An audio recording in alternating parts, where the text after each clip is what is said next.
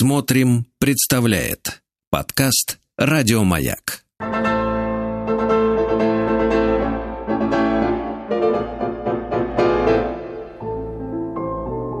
Шуберт жив. Шуберт жив. Такую программу где-то уже месяц да, назад мы начали постоянную рубрику, которую мы ведем э, вместе с прекрасной Юлией Казанцевой, пианистка, кандидат искусствоведения, приглашенный лектор Московской филармонии, автор книги «12 вечеров с классической музыки». Ну, Главное, что она автор телеграм-канала «Музыка для всех», который можете э, найти в, телеграм, а, в Телеграме, собственно, и слушать, смотреть, внимать, что называется. Я очень довольна этим проектом. Не знаю, э, как Юля. Я очень довольна. Э, да, потому что я, готовясь к понедельнику, слушаю классическую музыку по воскресеньям. Это настолько настолько помогает мне вообще жить. Э, нам, э, я не знаю, песня строить и жить помогает, но в данном случае классическая музыка однозначно. И сегодня мы будем говорить о Сергее Прокофьеве. Это отдельный, отдельный, конечно, человек. И если уж такие времена, что Прокофьев действует психотерапевтически, то, конечно, есть смысл Э, его слушать. Э, Июль, 5 э, марта 1953 года не стало великого русского композитора Сергея Прокофьева. Эта дата была и тогда не очень отмечена, да? Ты сама расскажешь, почему? Я все расскажу Давай. с удовольствием, конечно, mm-hmm. потому что вот Прокофьев, не думайте, что я каждый раз на каждой передаче такое буду говорить, но Прокофьев это один из моих любимых композиторов. Mm-hmm. Вот всех люблю, но есть такие, знаете, отдельные, э, близкие моему сердцу. И вот Сергей Сергеевич Прокофьев один из них. С детства это как-то пошло, Золушки. Вот не знаю, поддержишь меня в этом или нет, в Золушке. Ну, Такое давайте попробуем детства. отрывок из Золушки, чтобы понять твои ощущения детства. Нет, у меня родители был папа юрист, мама филолог, мы Прокофьева не слушали. Мы слушали Биджиз и Аббу, к сожалению. Тоже хорошо. Ну, знаешь, будет да, попробуем. тогда ага. Угу. Да, вот сейчас действительно э, мировая общественность празднует юбилейный год, это 70 лет со дня смерти, угу. 5 марта да, 1953 года. Э, и такое совпадение, что сегодня, вот сейчас, да, да. вот сейчас, сегодня день рождения Святослава Теофиловича Рихтера. Ого! Это великий пианист, который просто гениально играл музыку Прокофьева. Они были знакомы, и Прокофьев посвящал даже сонаты Рихтеру. И вот я хочу начать с того, что зачитаю, что сказал Рихтер о Прокофьеве, потому что я вот под каждым словом хочу подписаться. Значит, Рихтер пишет. Когда жив был Прокофьев, всегда можно было ожидать чуда, будто находишься во владениях чародея, который в любой момент может одарить вас сказочным богатством. Вот так он сказал, и я полностью соглашусь, и сейчас расшифрую, что это значит. Для меня Прокофьев в первую очередь это сказочник. То есть может такое получиться, что вы поставили что-то Прокофьева, услышали и сказали, ой, какой хулиган, какой вообще революционер, как неблагозвучно, некрасиво, возмутительно. И вы будете правы. Просто вы послушали ту ипостась Сергея Сергеевича, где он хулиганит. Потом вы можете поставить, например, классическую симфонию. Она у нас, кстати, э, в эфире сегодня будет. И скажете, о, а какой он, оказывается, классик, а что это его так ругают? Все благозвучно, да, и красиво. А кто ругает? Потом, Может, уточним сразу? Ругают, ругают. О, кто только его не ругал. Я вот э, не назову, конечно, имя критика. Да не писали, надо их, уже все забыли. Уже не нужно, конечно. А, писал, что в, в сумасшедший дом смирительную рубашку его, ну это вообще безобразие. То есть в целом вот такие были. Э, и очень, кстати, Прокофьеву это нравилось. Ага. Он любил эпатаж, он любил такой немножко скандал, когда публика в шоке. Э, если я не решила в эфир это давать, но можете послушать скифскую сюиту, там просто беспредел, э, хулиганство. То есть чисто... он специально намеренно издевался над неискушенными на... сред... Э, слушателями. Красоты! Ах, вы хотите красивости! Ну, да. ну получите. И mm-hmm. там такой шарах-шарах, медь, и ударный, и там рояль, пианист просто ломает рояль. И, конечно, это шокировало публику. Это еще было ведь начало 20 века все-таки, на минуточку, когда он начинал свое хулиганство. Но вот третья ипостась для меня главная, это то, что Рихтер говорит, э, Прокофьев великий сказочник. И я сейчас не про то, что Золушка это сказка, а я про некую философию такую, которая мне очень близка. А философия в том, что мы не можем а, влиять на жизненные события. Вот mm-hmm. мир, он живет так, как он живет. Всякие страшные вещи происходят, но мы можем создавать свою собственную вселенную. И вот Прокофьев нам это показывает. И для меня он учитель жизни. Потому что вот смотри, он э, прожил что? Революцию. Uh-huh. Первая мировая война на его глазах, Вторая мировая война на его глазах. Потом ему досталось а, в 1948 году его объявили, а, по сути, врагом народа, но это так не называлось, но его музыку запретили, а, то есть его жену, первую жену в лагеря отправили. То есть он прошел через очень многое. Но чем было хуже, тем, можно сказать, светлее и сказочнее его музыка. Mm-hmm. И, между прочим, та же «Золушка», она ведь во время войны написана. То есть у Тарковского есть такое, что он не летописец времени, как Шостакович. Uh-huh. Вот у Шостаковича что происходит, то мы и слышим. А тут совершенно иначе. Происходить может ужас что, а мы слышим сказочную золото. Да, но, возможно, единственное возражение, и, ну, если ты Прокофьев, тогда да, ты можешь, у тебя миры в голове, как и у Бетховена, у Баха, у того же Шуберта, бедолаги, который прожил каких-то, я не знаю, 37 лет, сколько мы насчитали 31, там? 31 даже, даже, господи, это ж э, у меня мужу больше. Но э, я к тому, что это не всем дано. Вот, и это мучает, наверное, э, а хотя ему и больнее-то и было сложнее, мне кажется. Или, не знаю, здесь... Он же сам писал, да, у него он вел дневник, и не один, да. и долго. По-моему, да. он начал писать в 1907 и, и говорит, начинаю записывать, похоже, что дневник. Мне очень понравилось это. Ну, я не дословно, но что-то такое. Молодец, в общем, он был. Да. Слушай, а я хочу еще тогда процитировать, потому что когда я его читаю, я его еще больше люблю и рекомендую, пользуясь случаем, можно его не только слушать, но читать. У него есть автобиография, и вот он о себе пишет. «А, «Я родился в 1891 году.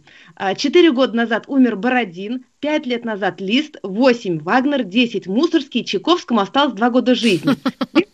недавно сочинил Шахерезаду, Дебюси было 29 лет, Глазунову 26, Скрябину 19, Рахманинову 18, Равелю 16, Мисковскому 10, Травинскому 9, Хиндемит не родился совсем. В России царствовал Александр III, Ленину было 21 год, Сталину 11. Родился я 11 апреля. Это выходило спустя 100 дней после Нового года. Вот все. Да, выдохнул. очень, очень хорошо. Ну, э, можно я э, э все-таки что-то, мы Золушку кусочек маленький поставили, что-то ты еще, да. может быть, что-то э, душераздирающее, как танец рыцаря, это я на себя взяла. Э, сейчас это очень известная мелодия, э, погуляет по интернету, люди э, говорят, что успокаивает. Давайте отрывок. Танец рыцарей. А у нас есть сейчас послушать танец рыцарей, да? Да, да, я его специально попросила. Парно, тогда нужно сказать, что. Надо громко слушать и по утрам, и, и вот на работу собираться. Попробуем, давайте, пожалуйста. Ага. Да, жуткое дело, если честно, но прекрасная музыка, просто восхитительная. И, кстати, он давал работу вот этому бум, барабанщику, я особенно всегда отмечаю.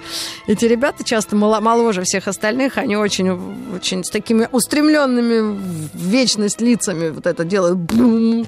Ты понимаешь, да, о ком я говорю? Да. Да, да, да, да. Но про рыцарей хочу сказать, что это из балета Ромео и Джульетта, и там тоже своя история.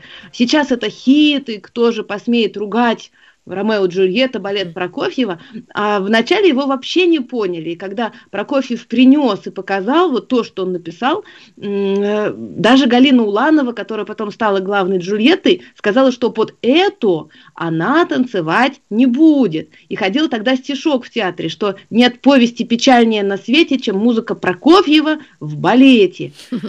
И это было, конечно, да, смешно, но потребовалось несколько лет, чтобы вжиться в эту музыку. Но мне даже нравится другая история, связанная с Ромео и Джульеттом, такого мистического окраса, uh-huh. потому что Прокофьев, он антиромантик. А, он, если посмотрите на фотографию, он не красавец, ну, да. но такое обаяние, харизма, самоуверенность, наглость, в конце концов, девушкам нравится. И девушек у него было очень много. И он этим пользовался и говорил, у него был такая еще список жизненных правил. Там было правило, э, не помню под каким номером, но что если любовные отношения начинают тяготеть, нужно, значит, немедленно их прерывать. Mm-hmm. Поэтому он пользовался вниманием девушек. Он даже женился. Нельзя сказать, что по большой и чистой любви, но была красивая жена, тоже музыкант, Лина Кодина ее звали. У него, у него было два сына mm-hmm. вместе с ней. А вот потом он написал Ромео и Джульетту. Так. И влюбился, причем вот как, как Ромео, пылкий. А, ему было, да, за 40, а, и он влюбился в юную Джульетту, действительно, ей было 20 с небольшим, она была студентка литературного института, ее звали угу. Мир Мендельсон. Это как раз э, произошло, когда он уже вернулся в Советский Союз. После эмиграции, вот, да. Да, но это не, даже нельзя сказать, что это была эмиграция. Ну, гастроли такой... затянувшиеся. Угу. Да, да, да. Так, назовем это так. Затянувшиеся. И вот он вернулся, написал Ромео Джульетту и встретил миру. И все вот такое, знаешь, кажется, что под 40 лет ты уже все знаешь, кто ты. Да. Оказывается, ты не знаешь, кто ты. И, в общем, он ушел от жены э, и начал с ней новую жизнь. Ну, вот как? слово о том, как музыка влияет на творца. Вот он написал Ромео Джульетту, да, и жизнь поменялась. Угу. Что еще хотела я сегодня рассказать? Столько всего хотелось, но я понимаю, что, может, Золушку послушаем, раз все время я ее вспоминаю сегодня. А, да, конечно, можно. Да, мы просто... А мы Золушку в самом начале ставили, но очень тихо. Ага, как фоном. Да, конечно, конечно. Слышу. Ага. Ох, с трудом э, даже говорю, что пора выходить и говорить. Э, да, музыку можно слушать долго, но скажи, пожалуйста, а, а вот как э, при подходах к искусству, ну как живописному, так и архитектурному, и музыкальному, нужна же, да, наслушанность. То есть ты не можешь с нахрапом, да, ну сразу нравится, не нравится. Здесь... Можешь. Бывает по-разному. То есть бывает так, что человек вообще, вообще не про классическую музыку, и вдруг он услышал Рахманинова. Вот часто с Рахманинова начинается такая болезнь классической музыки, и все, и начинает слушать. То есть, а бывает иначе, что ты вроде как готовишься, слушаешь, слушаешь, и что-то не цепляет. То есть тут элемент немножко чуда, мне кажется, вот как химия, да, влюбленность.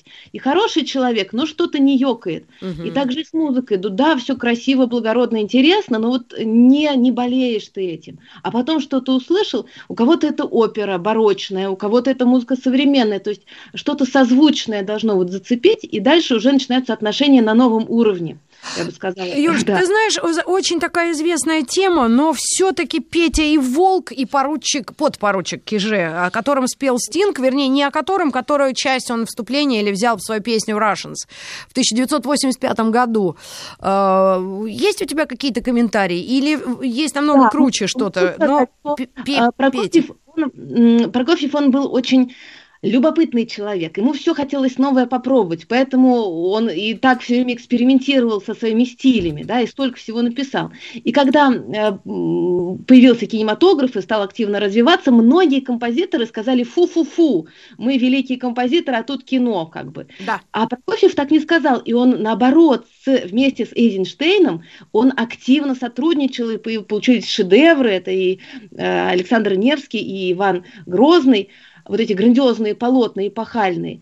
Но плюс к этому есть и другие произведения музыкальные, как кино, как «Поручик Киже», кино. А, поэтому он не брезговал. И эта музыка в некоторых случаях, она как бы кино и переросла. Вот фильм про поручика Киже мы, может быть, не смотрим, а музыку, а, музыку мы можем услышать. Так что, э, да, это, мне кажется, говорит тоже о его неуемном характере. Mm-hmm. Да, и Петя и Волк это легендарная история на весь мир. Э, я думаю, что я не, не знаю, я думаю, я читала то, что я видела. Говорят, что Прокофьев все-таки самый известный, ну, в плеяде именно русских э, композиторов. 20 века. Ну, Может быть, ну, кто-то спорит, ну, да? Спорит. Тут сложно сказать. Мне кажется, два столпа. Вот если выбирать, то два столпа Шостакович и Прокофьев. Да. А потом дальше, скажем, да, конечно, Свиридов, да, Мисковский, да, Губайдулина. Но вот без Шостаковича и Прокофьева не представить себе. Вообще 20 век, не только наша культура, а вообще 20 век. И э, они совершенно антиподы. Они были знакомы друг с другом, уважали друг друга, но более разных людей и разных композиторов, mm-hmm. конечно, вообще не представить. А, про Шостаковича мы еще поговорим, я уверена. Да, да, да, конечно. Ну и печально, ты знаешь, вот даже люди, которые далеки от э, музыки, от каких-то высоких э, материй, когда узнают, что он умер в 53-м, в день, один день со Сталиным, причем в коммуналке у себя на Камергерском, как-то, знаешь, сердце сжимается русское. Мы очень очень сопереживаем всегда таким историям. Вот как ни крути. Как-то да, все-таки да, да. даже вопросы задаешь, или лучше их не задавать. Вот, ну да, так сложилась жизнь, или что. Что здесь говорят историки? Хотя там теперь музей, э, э, очень неплохой музей. Да, там очаровательный музей да, в Камергерском да. переулке. Да, кто в Москве, заходите в гости к Сергею Сергеевичу Прокофьеву. Камергерский а, дом него, 6, да, там вы увидите. Ага. В жизни было очень разное. У него жизнь, когда э, читаешь, то кажется, что какой-то сериал смотришь. Там приключения, любовь, успех, то есть там столько всего. И да, закончилось э, печально, но для художника вообще все неоднозначно. Если слушать его последнюю, седьмую симфонию, где столько солнца, где столько трагедии, но столько солнца, и она заканчивается вот, знаешь, таким уходом в какой-то сказочный мир mm-hmm. тоже, то понимаешь, что для нас трагедия, да, а для него э, это седьмая симфония. То есть это преобразуется в какой-то свет, солнечность. И не случайно вот это определение солнечности его музыки, это не я придумала, это вот все повторяют, и он об этом знал, о своем таком качестве. Он говорил, а что вы хотите, я родился в Солнцевке. В этом вот его солнечность, энергия. А вот его музыка может нравиться, не нравиться, но энергия его музыки, она просто прошибает. Mm-hmm. Вот у нас был, не знаю, успеем или нет, у нас был еще заготовлен его первый фортепианный концерт. А, и там... а какой отрывок, как называется? Прям начало, первый концерт. Вот а это? Вот он, да. Пошел. А, вот оно, солнце сияет, смотри. Да. Юлечка, большое спасибо. Мы через минутку должны будем уходить, так что я, наверное, поставлю, да, отрывок из да? этой, да. Э, э, этого первого э, концерта. Юлия Казанцева, огромное тебе спасибо. Автор телеграм-канала «Музыка для всех». И мы сегодня говорили о Сергее Сергеевиче Прокофьеве. Слушайте классическую музыку. Волшебное слово? Пожалуйста. Еще больше подкастов «Маяка» насмотрим.